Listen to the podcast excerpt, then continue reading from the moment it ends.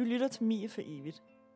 En podcastserie i fem afsnit, hvor jeg, Amanda Lyttekau, snakker med pårørende og eksperter til en ung pige, der som blot 18-årig valgte at tage sit eget liv.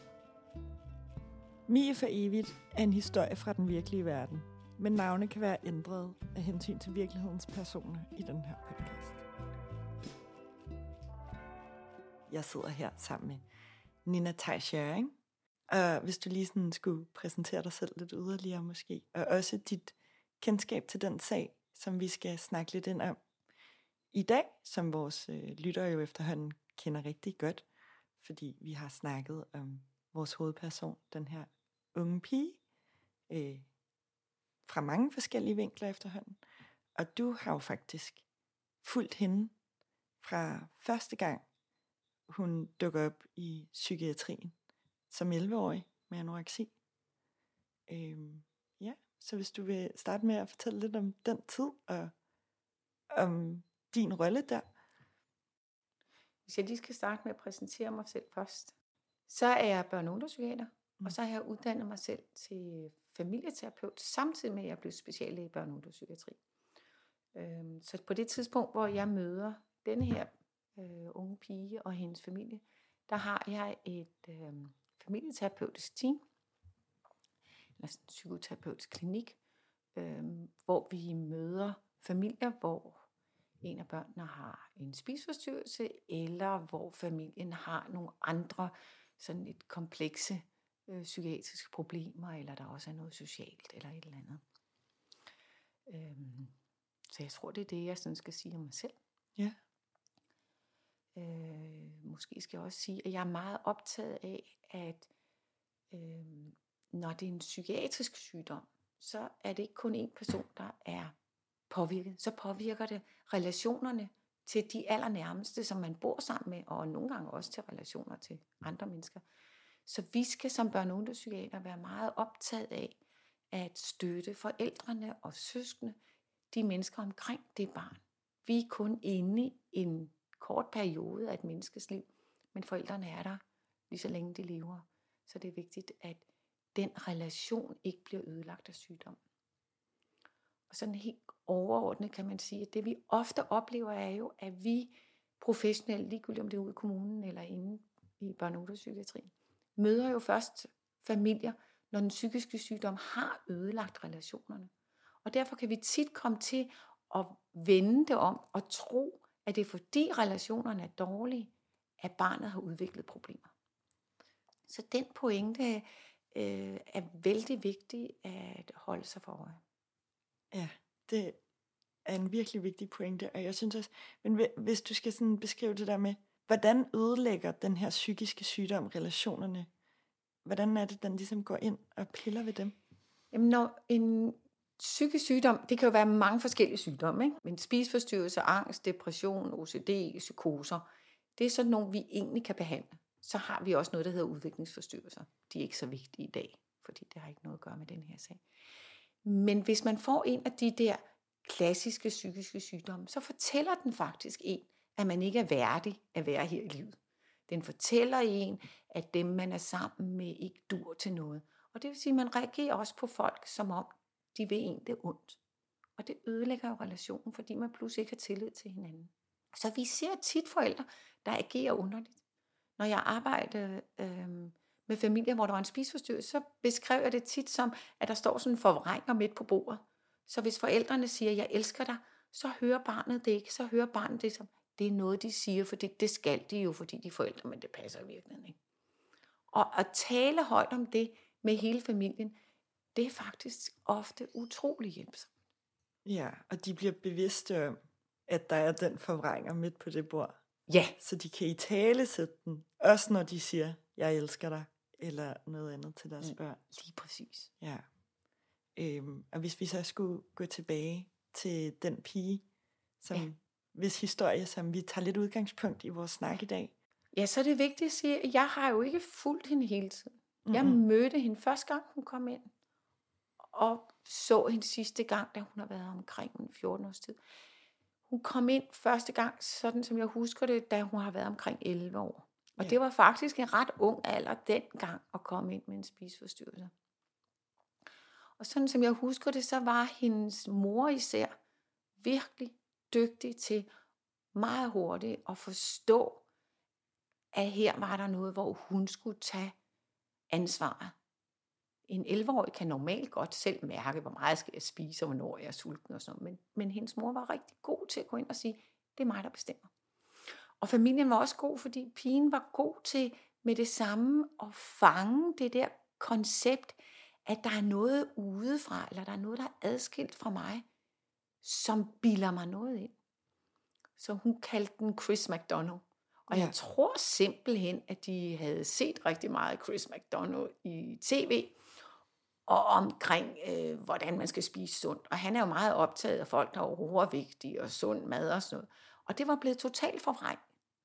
Øh, så vi talte meget om, at øh, det han sagde, det passede på voksne, som er overvægtige. Det var ikke noget, en lille pige skulle lytte til. Så hun skulle lytte til sin mor i stedet for. Så, så det var sådan den, det, jeg husker, øh, eller noget af det, jeg husker fra, fra starten af. Ja, så og hun ender jo faktisk med at komme rigtig fint over det her, og I har et rigtig fint forløb ja, omkring den her spiseforstyrrelse. Og nu nævner du også selv, at hendes mor, og det her med, at det ligesom er familien, man tager ind. Ja. Øh, fordi det er dem omkring barnet, som ligesom også skal være med til at, at hjælpe ud af, af, af sådan en sygdom. Ja. Men kan du sige noget mere om det her med, at, at man hjælper familien som helhed, og ikke bare barnet?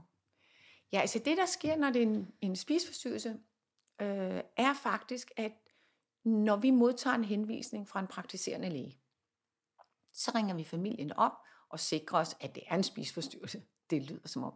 Og så finder vi en dag, hvor mor og far og datter, eller hvis det er en søn, kommer ind. Øh, ofte starter det kl. 8 om morgenen og kører helt til klokken 3 om eftermiddagen.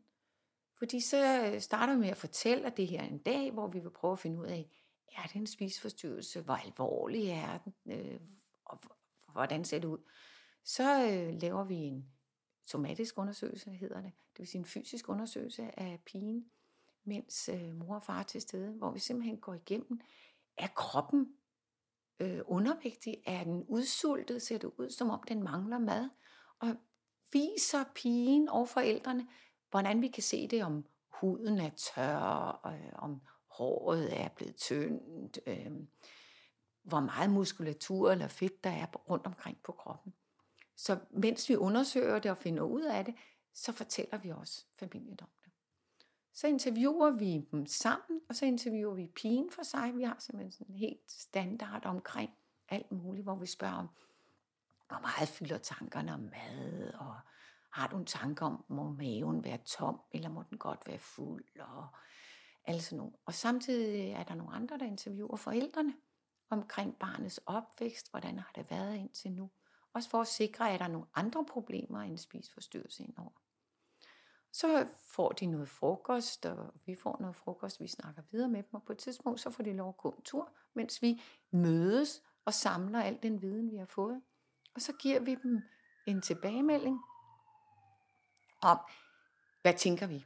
Og i den her situation, så tænkte vi, ja, du er ret ung, men der er ingen tvivl om, at du begrænser, hvad du må spise. Øhm, fordi hun var så ung, så havde hun ikke så mange tanker om antal kalorier, for eksempel, eller sådan noget lignende. Og så siger vi også allerede på det tidspunkt, hvad vi vil anbefale.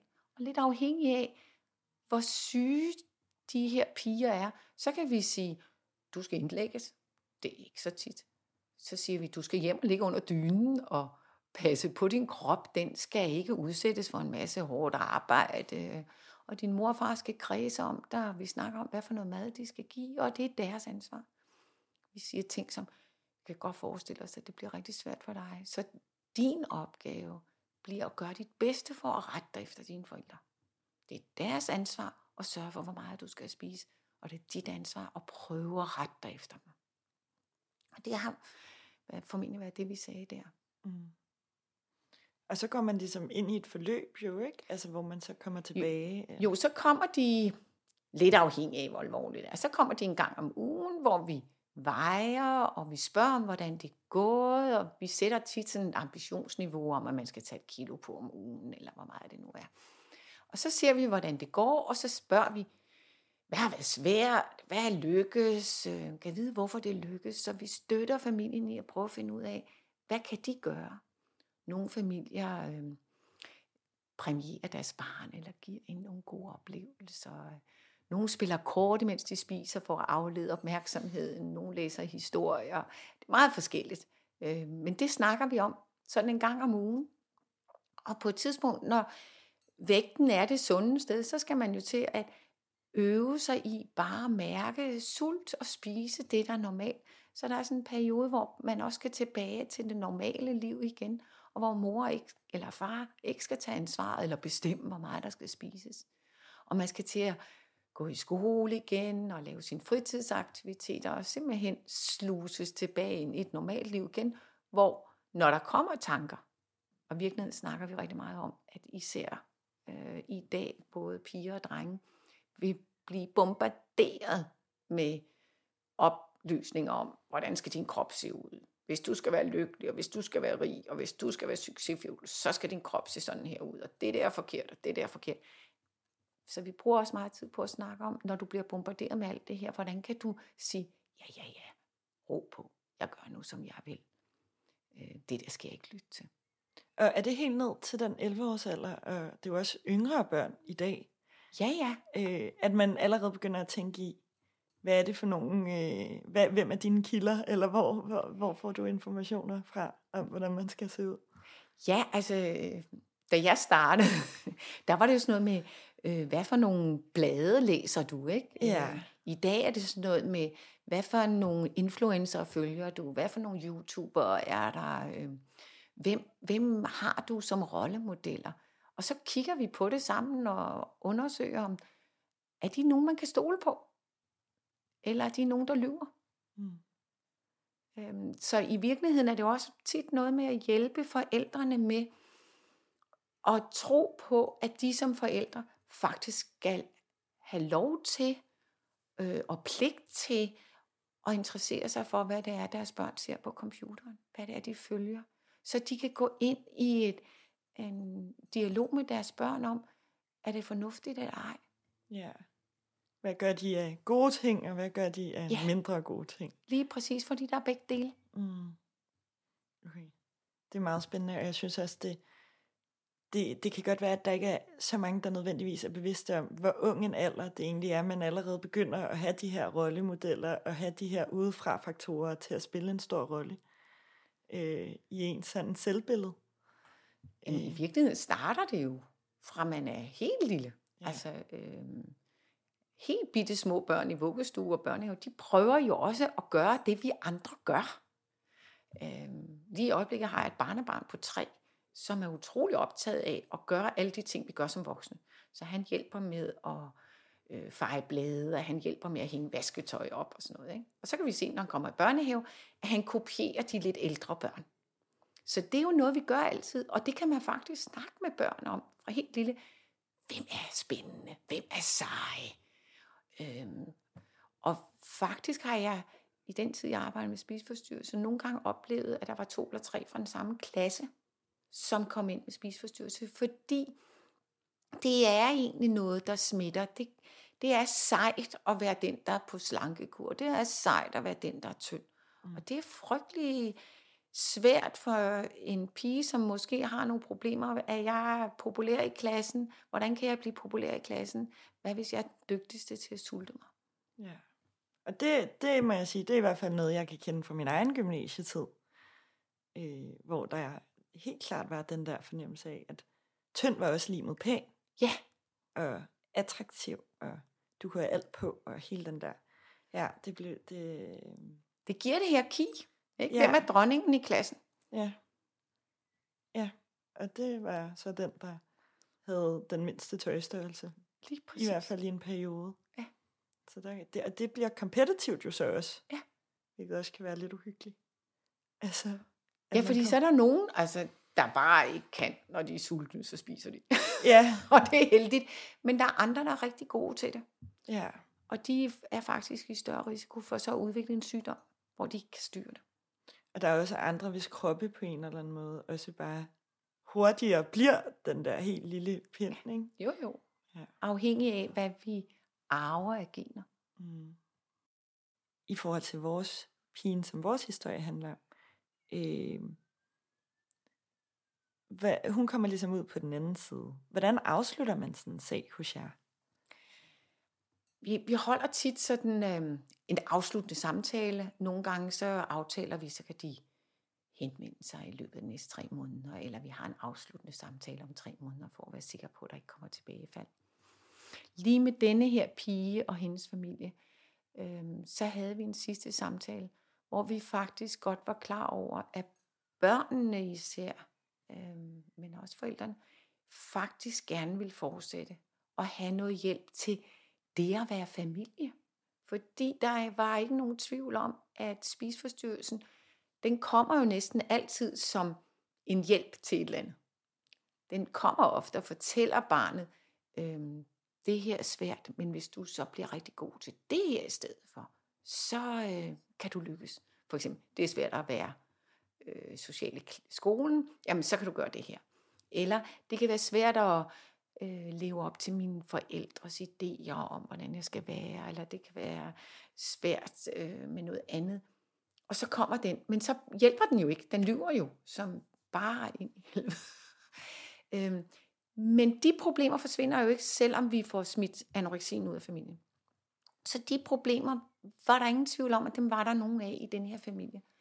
Og det mest oplagte var jo, at når en familie har fået opbygget en tillid til os, og har fundet ud af, at Gud, vi kan hjælpe med det der, så ville det være oplagt, at vi også hjælper med det andet. Øhm, fordi ellers er der en risiko for, at spiseforstyrrelsen kommer tilbage.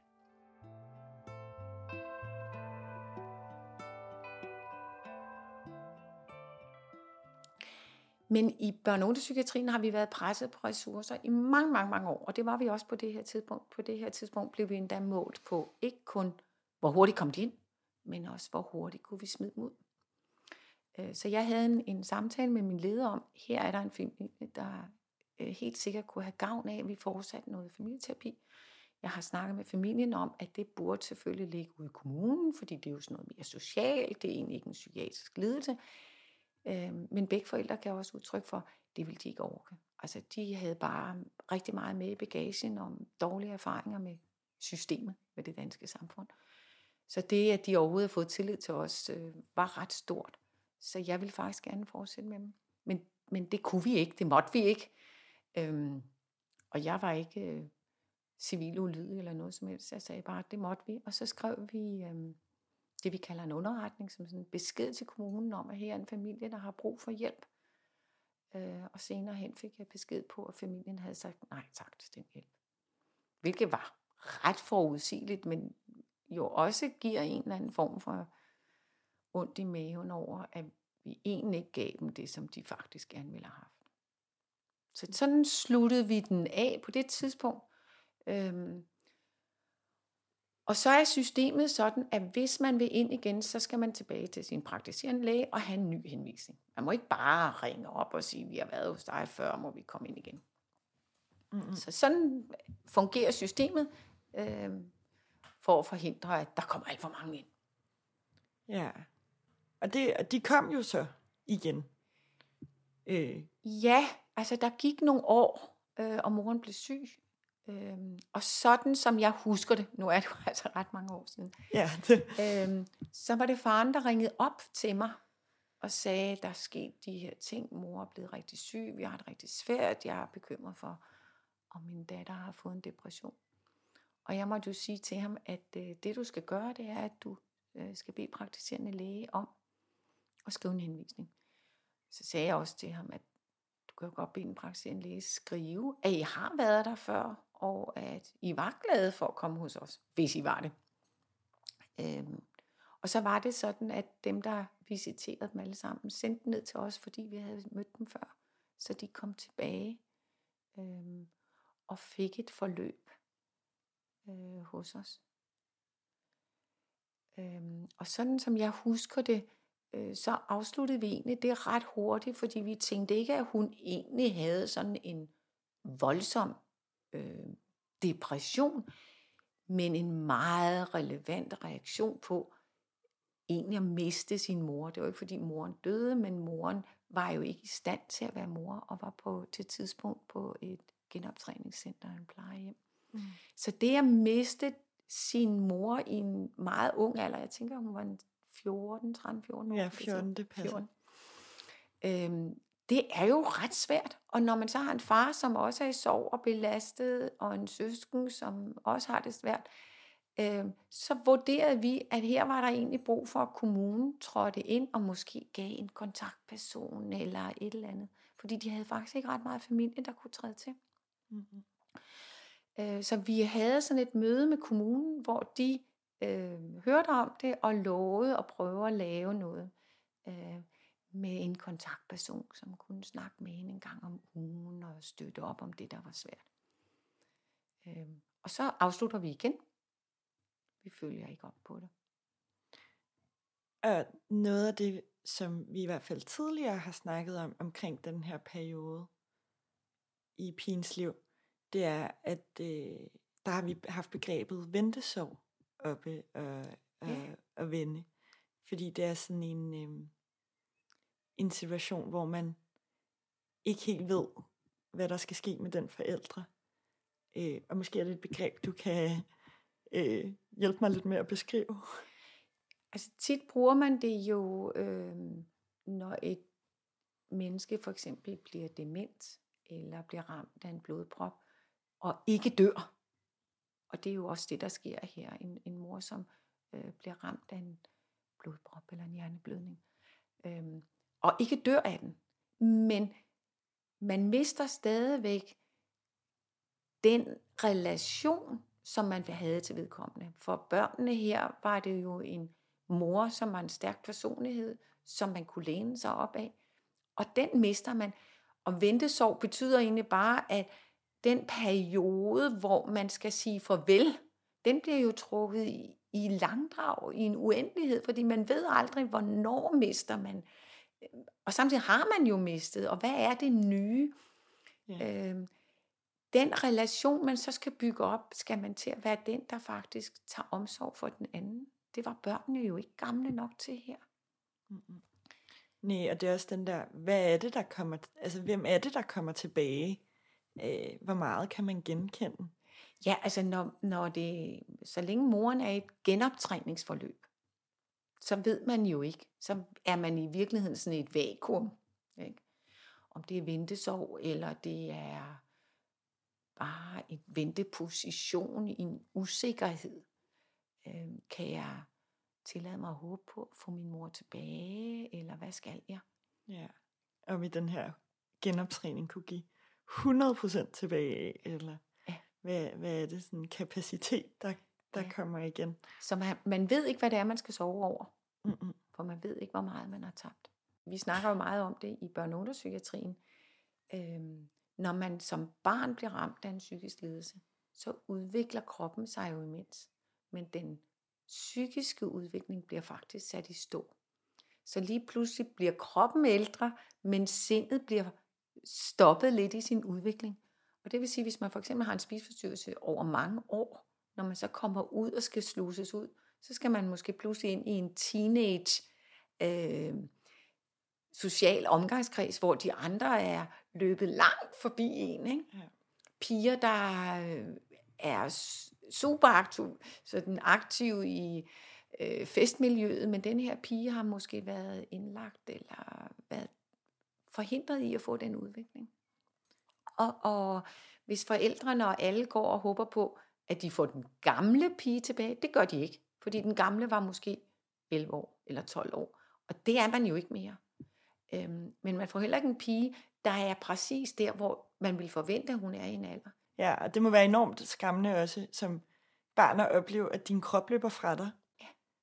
Øh, specielt i den der teenagefase, hvor der sker så meget netop med kroppen. Ja. Og hvis man så ikke har sindet med, ja. så må man føle sig meget todelt også hurtigt, eller sådan. Ja, om man gør, om man kan mærke det eller ej, men jeg tror bare, man bliver usikker. Ja. Og det er relationerne til de andre, fordi de kan nogle ting og vil nogle ting, som man ikke selv er parat til. ja. Så det er måske meget der. Og nu har jeg lyst til lige at faktisk springe lidt frem i Ja. tiden. Øh, fordi I lukker den her pige sag, og øh, hun får det godt. Hun starter i gymnasiet, og altså, får faktisk en rigtig, altså en god opblomstring igen, og er, er dygtig, og har det godt på rigtig mange måder, men løber så desværre ind i en depression igen, øh, som resulterer i, at hun også bliver medicineret, og hun er indlagt af flere omgange. Og jeg vil gerne lidt over at snakke lidt om det her med både medicinering og indlæggelser. Øh, hvad sker der i psykiatrien her? Altså når, når vi begynder på medicin og i indlæggelserne. Altså det, der er vigtigt for mig at sige, er jo, at på det her tidspunkt aner jeg faktisk ikke noget om hende. Nej. Øhm, hun bliver henvist til et ungdomspsykiatrisk ambulatorium, øh, og jeg er stadigvæk i mit familieterapeutiske team. Øhm, så der kan jeg snakke om det sådan helt generelt. Ja, men det, men det synes jeg egentlig også er fint. Det altså, behøver ikke øh, være der, sådan. der er det igen ofte den praktiserende læge, øh, eller en PPR-psykolog, som øh, ofte initieret af forældrenes bekymring, øh, får en henvisning ind til os, og så kommer man ind til en afklarende samtale, hvor man vurderer, øh, om det er en psykisk lidelse, om hvad for en psykisk lidelse det er, og hvad for et tilbud. Nogle gange, hvis det for eksempel er en, en angstlidelse, så bliver man tilbudt et, en gruppeterapi sammen med nogle andre unge. Øhm, nogle gange så bliver man tilbudt nogle samtaler. Øh, og hvis man vurderer, øh, angst, OCD, depression er ret svær, så starter man også mediciner samtidig eller hen ad vejen. Og medicinen øh, er jo noget, der virker på vores krop. Øh, så øh, det jeg ofte siger, hvis det for eksempel er angst, det er, at den øh, giver mindre øh, hjertebanken, mindre svedige hænder. Hvis det er depression, så lukker kroppen ofte ned. Den bliver ligesom, man, man trænger til at sove mere, man øh, spiser mindre, man mister appetitten, man får kvalme. Man får ikke lyst til de ting, man plejede at have lyst til. Man orker ikke at tage sig sammen til at tage afsted i skole, eller tage til fest, eller være sammen med folk. Der kan øh, medicinen i virkeligheden give lidt et energiboost. Og ofte giver den øh, også noget energi til at handle, noget tid før, at den egentlig giver øh, løftet i humøret. Så det er sådan en totrins øh, raket. Og det er noget, vi er inde på i en anden snak øh, med øh, den unge piges kærestes mor, som netop øh, fortæller om, at de var i hvert fald ikke bevidste som pårørende om det, du netop siger nu. At, at man kan få sådan en... Øh, at, at kroppen på en måde øh, igen er før sindet. Og energien, den energi, der kom af det, måske i virkeligheden kan have været med til at give energien til at reagere på nogle af sine negative tanker. Ja. Og det ved jeg jo ikke, hvordan det er i denne her sag.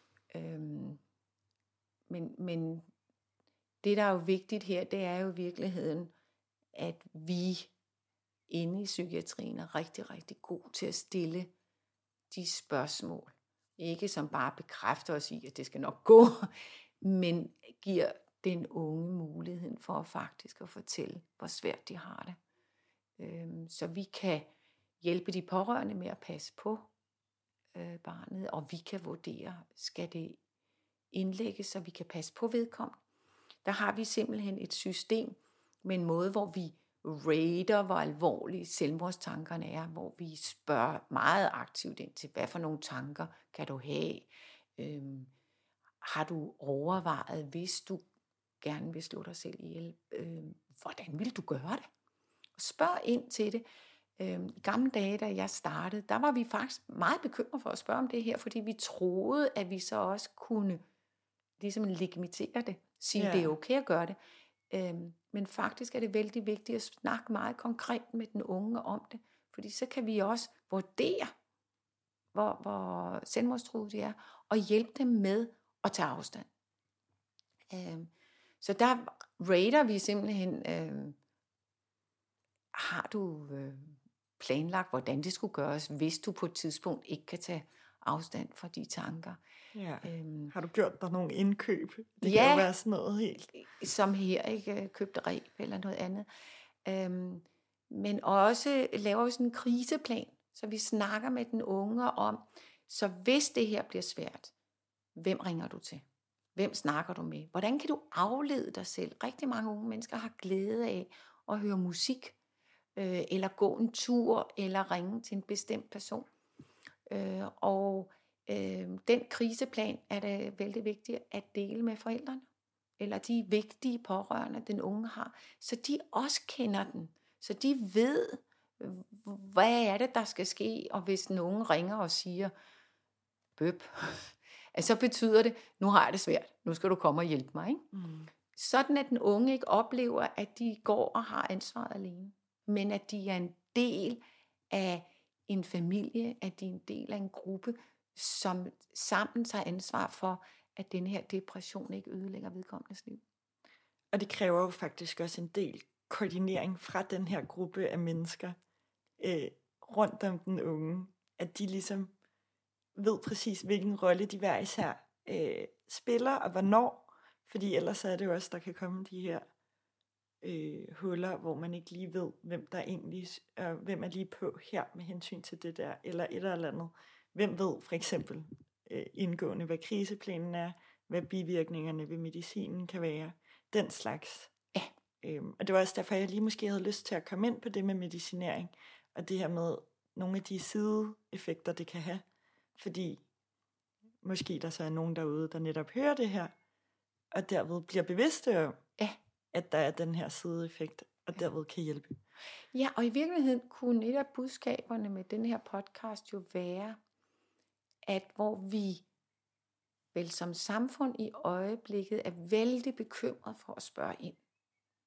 Altså hvis folk har øh, brækket benet, så spørger vi jo gerne, hvordan går det med det? Gør det ondt? Og, hvordan er det sket? Ja, alt det der. Ja. Men hvis det er øh, en depression, så er vi faktisk svært ved at snakke om det. Vi vil gerne opmuntre og sådan noget. Øhm, men de fleste, som har været psykisk syge, fortæller faktisk, at de vil gerne spørges på en måde, hvor man ligesom siger, du kan bare lade være med at snakke, hvis ikke du vil, men hvis du har brug for at snakke, øh, så er jeg øh, Og det kan være lige nu, eller det kan være senere. Øh, og og øh, fordi vi også har sådan en stigmatisering om det, oplever vi faktisk, at mange familier lukker sig om sig selv.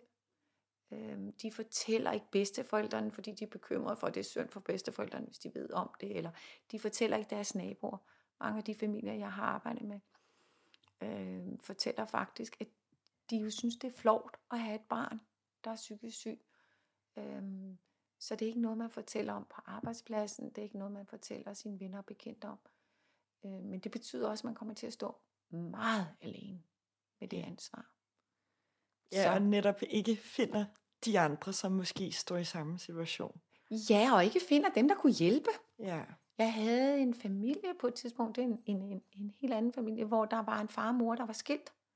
Øhm, og så skulle, var der jo meget koordinering i forhold til, når nu hun flyttede sig fra den ene familie til den anden familie, hvem holdt øje med hende, og en snak med hinanden om, hvordan gør du?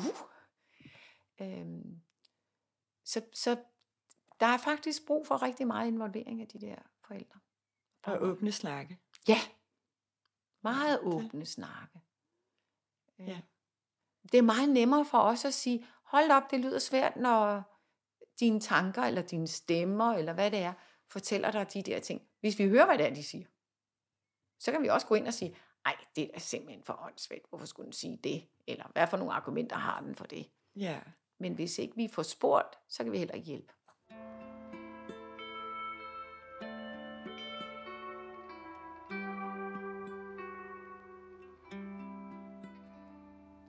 Og nu når du lige er inde på det her med stemmer det er også noget, vi har haft lidt op at vende. Øhm, hvad betyder det egentlig, når man snakker om Og når vores, vores hovedperson her for eksempel snakker om, at hun, hun hører stemmer, og der er stemmer, der siger de her ting, at hun skal gøre de her, øh, eller at hun skal tage sit eget liv, eller at hun skal, ja, forskelligt, ikke? Også i forhold til anoreksien, ikke spise, eller sådan. I virkeligheden er det jo super spændende, fordi vi kulturelt snakker om vores tanker som stemmer. Som børn- og ungdomspsykiater er jeg optaget af, om det er en psykotisk oplevelse. Det vil sige, at man i virkeligheden oplever noget, som vi andre ikke vil mene er virkelig. Så det er vældig interessant som børn- og ungdomspsykiater, men det er meget vigtigt at få styr på, man kan nemlig faktisk have en depression, som er så svær, at man bliver psykotisk. Så om der er lyd på de der tanker, om de høres udefra eller høres inde i hovedet, eller om man godt ved, det er ens tanker, Ja, men jeg omtaler dem som stemmer. ja, Og det ved jeg jo ikke noget om i denne her sag, øh, men det fortæller os noget om graden, altså hvor alvorligt øh, det er, om der er lyd på ens tanker. Og når du siger det her med lyd på ens tanker, kan det så være øh, en fornemmelse af, at det for eksempel ikke er ens egen stemme, men, Ja. men en anden stemme, Ja. som man hører? Ja. Okay. Så der er simpelthen nogle mennesker, øh, altså jeg har mødt mange unge mennesker, som har haft en fornemmelse af, for eksempel en pige, at der var en mandestemme inde i hovedet, der talte til hende. En havde flere forskellige stemmer, der også argumenterede med hinanden og omtalte hende øh, og kritiserede hende. Øh, og det er voldsomt ubehageligt. Øh, men så snakker vi om nogen, der er psykotiske. Så når det ligesom begynder at være nogen, der taler grimt til dig med en anden stemme end din egen. Ja. Øh, Jeg tænker også på de der forskellige tegnefilmsfigurer, Ja. hvor de sidder på skuldrene. Det, Ja. ja. Den gode og den dårlige. Ja. Og i virkeligheden er det jo sjovt, fordi det er jo en evne, vi alle sammen har, fordi det er jo noget fantasi, men vi skal også kunne vurdere, om det er virkeligt eller ej. Nogle gange forklarer jeg det med, at øh, nogle små børn har jo usynlige venner. De kan faktisk godt have en usynlig ven i lang tid, som de leger med og skal sidde med ved bordet og spise og sådan noget. Og når det er små børn, så lader vi dem jo bare lege med det. Øh, på et tidspunkt skal man vokse fra det. Og hvis man som ung eller som voksen øh, pludselig har sådan nogle usynlige venner, så er de vel okay at have, så længe de er venner. Men hvis de bliver tavlige og onde og ubehagelige, så skal man have hjælp. Så er det voldsomt ubehageligt. Så hvis det er en god ven, så er der faktisk ikke nogen grund til at vokse fra dem. Altså, øh, der er nogle forsknings, øh, der er nogle undersøgelser, som viser, at en vis procentdel, det er ret få, faktisk har det, vi kalder lyd på deres tanker. Men, men så længe, at, at øh, det ikke generer en, så kommer de jo ikke ind til os. Vi ser kun de mennesker, som lider. Ja. Ja. Ellers så kommer man ikke ind til os. Nej. Nej, det gør man selvfølgelig ikke. Hvis det er en, en sød en, Ja, der sidder med ved bordet. Ja. Ja.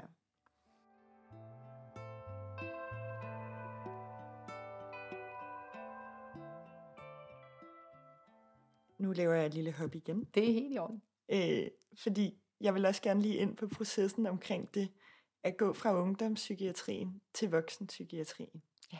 Øh, fordi det er i hvert fald også noget, som pigen i vores historie øh, har vanskeligheder ved.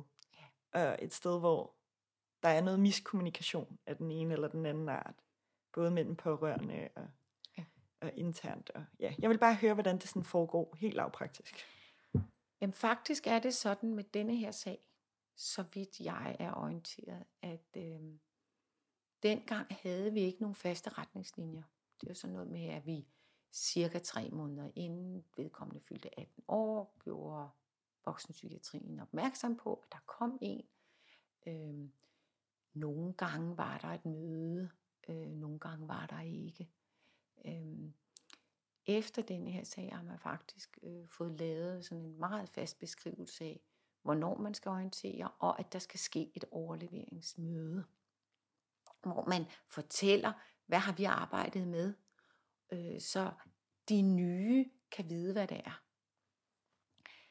Øhm, og det er ikke altid, det fungerer i dag, og det er simpelthen et spørgsmål om, at når man har meget, meget travlt, så prøver man at skære alt det væk, som man tænker måske kan spare tid. Øh, og det er jo meget op i tiden lige i øjeblikket.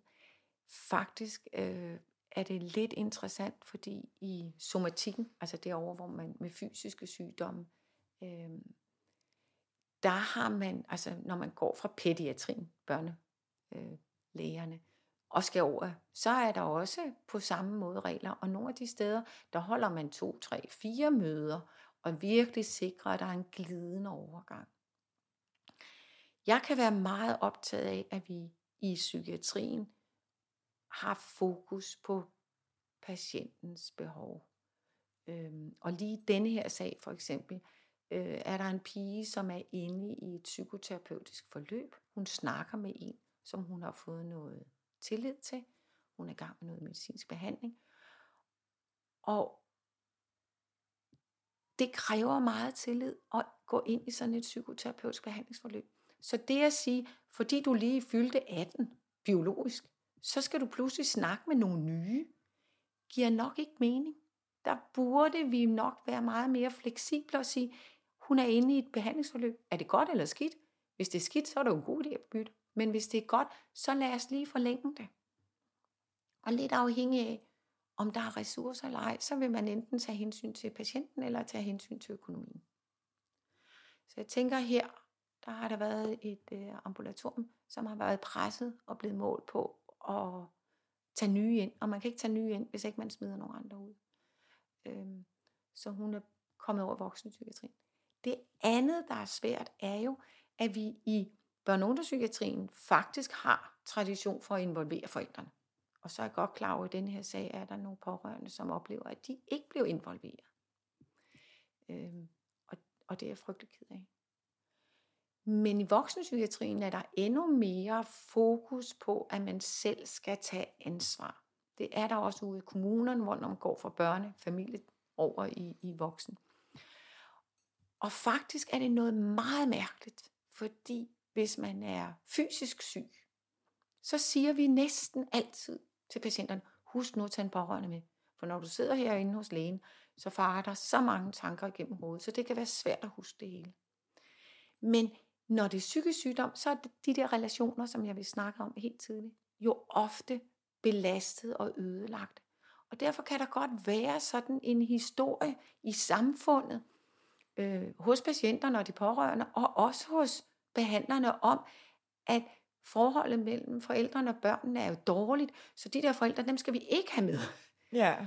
Øhm, så vi kan godt komme til som system og som samfund og opfordre til, at man skal klare tingene selv. Og hvis jeg kunne have en, en vision for hele Danmark, så er det, at vi forstår, at man er faktisk ualmindelig afhængig af sine pårørende og en god relation. Og det er psykiatrien, både børne- og ungdomspsykiatrien og voksenpsykiatriens opgave at hjælpe med at få skabt nogle gode relationer. For det er de gode relationer, som kan hjælpe mennesker med at holde fast i livet og bekæmpe deres psykiske sygdom. Ja, og bevare dem. Ja, ikke bevare relationer, men få dem gjort godt. Fordi de relationer er blevet ødelagt af psykisk sygdom meget, meget ofte. Hvis vi får dem tidligt ind, så er der ofte nogle gode relationer, og jo yngre børnene er, jo nemmere er det nok for forældrene ikke at få ødelagt relationen. Så hvis de ligesom sidder med til nogle af de snakke, som det unge menneske har i psykiatrien, er de også med til at få et fælles sprog for sygdommen, få et fælles sprog for, hvordan de kan hjælpe, og hvordan de kan se forskellige ting? Ja, altså i virkeligheden er det jo sådan, at øh, hvis jeg får ondt, eller mine børn får ondt i benet, eller ondt i maven, eller et eller andet, så er det fuldstændig legalt at komme og sige, af, se, jeg har ondt, og så puster man.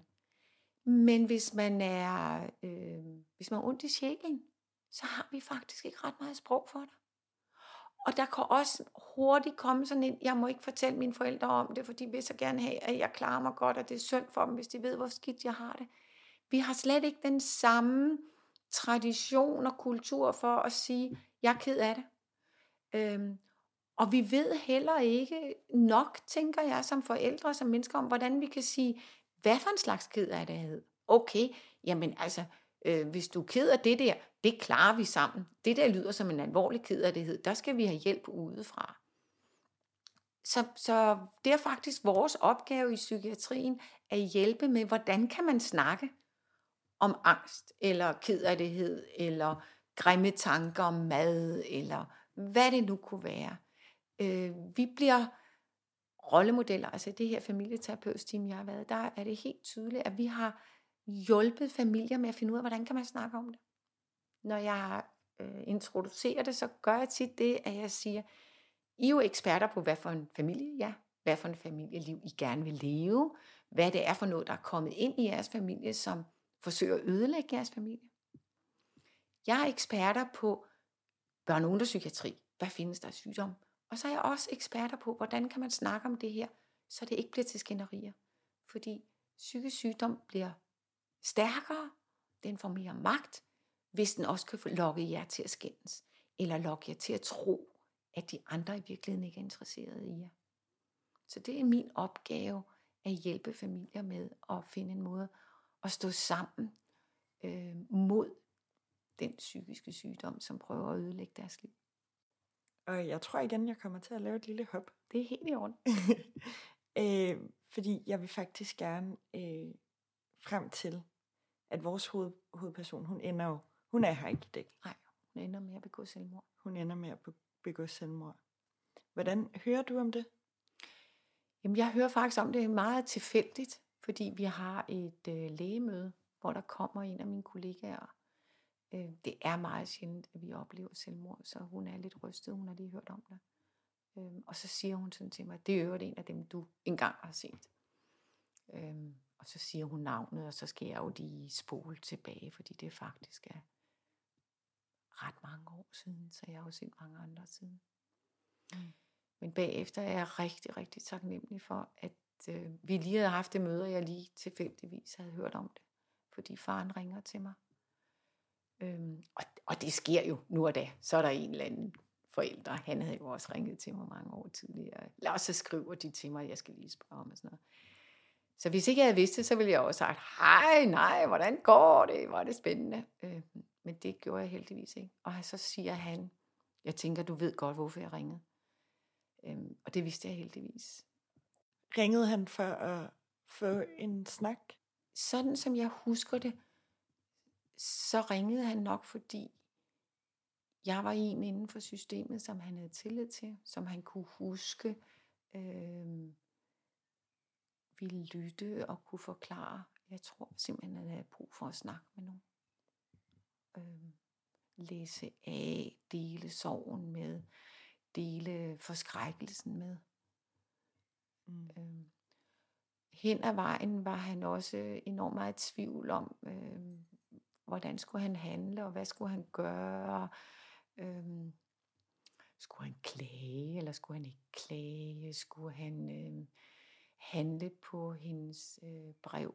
Hun havde bedt om, at øh, man læste hendes journal og prøvede at forstå, hvorfor hun ikke følte sig forstået.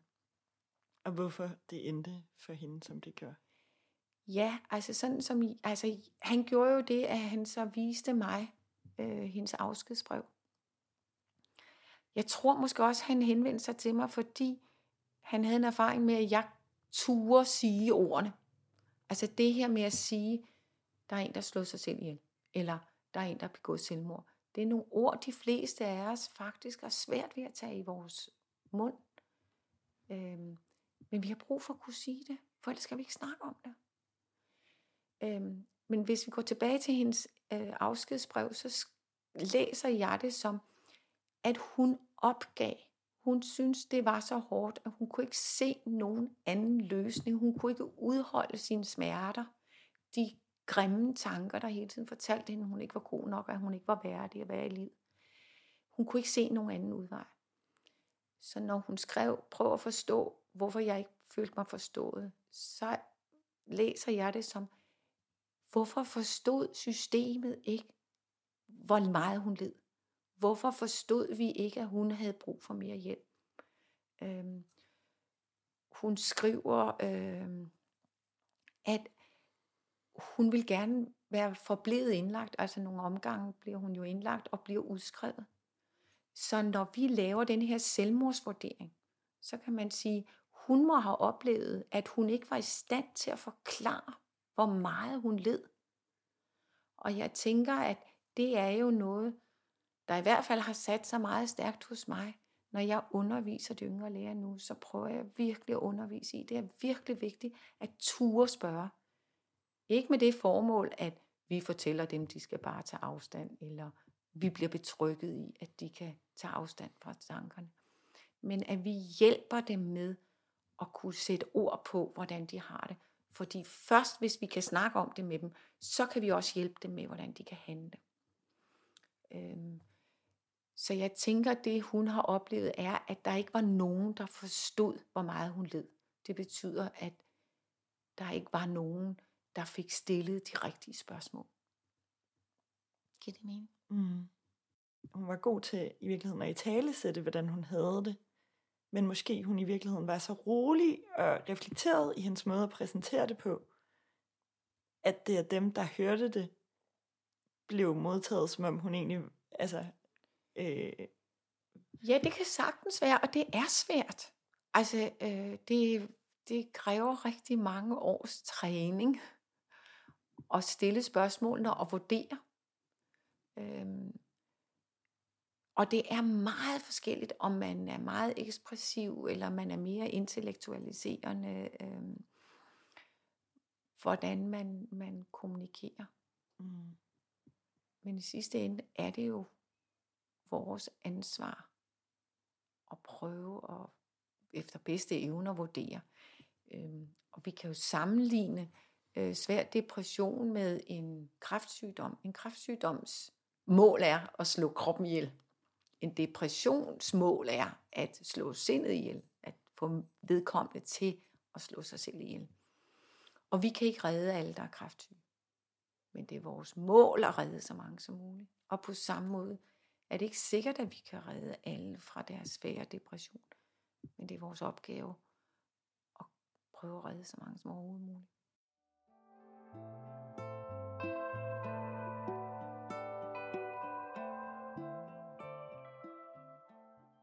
Jeg tror, at jeg er ved at være der, hvor jeg synes, vi skal til at runde af. Ja. Men jeg vil gerne lige starte med at spørge dig, øh, eller slutte med at spørge dig, sådan, hvor du synes, vi er i dag i forhold til psykiatrien.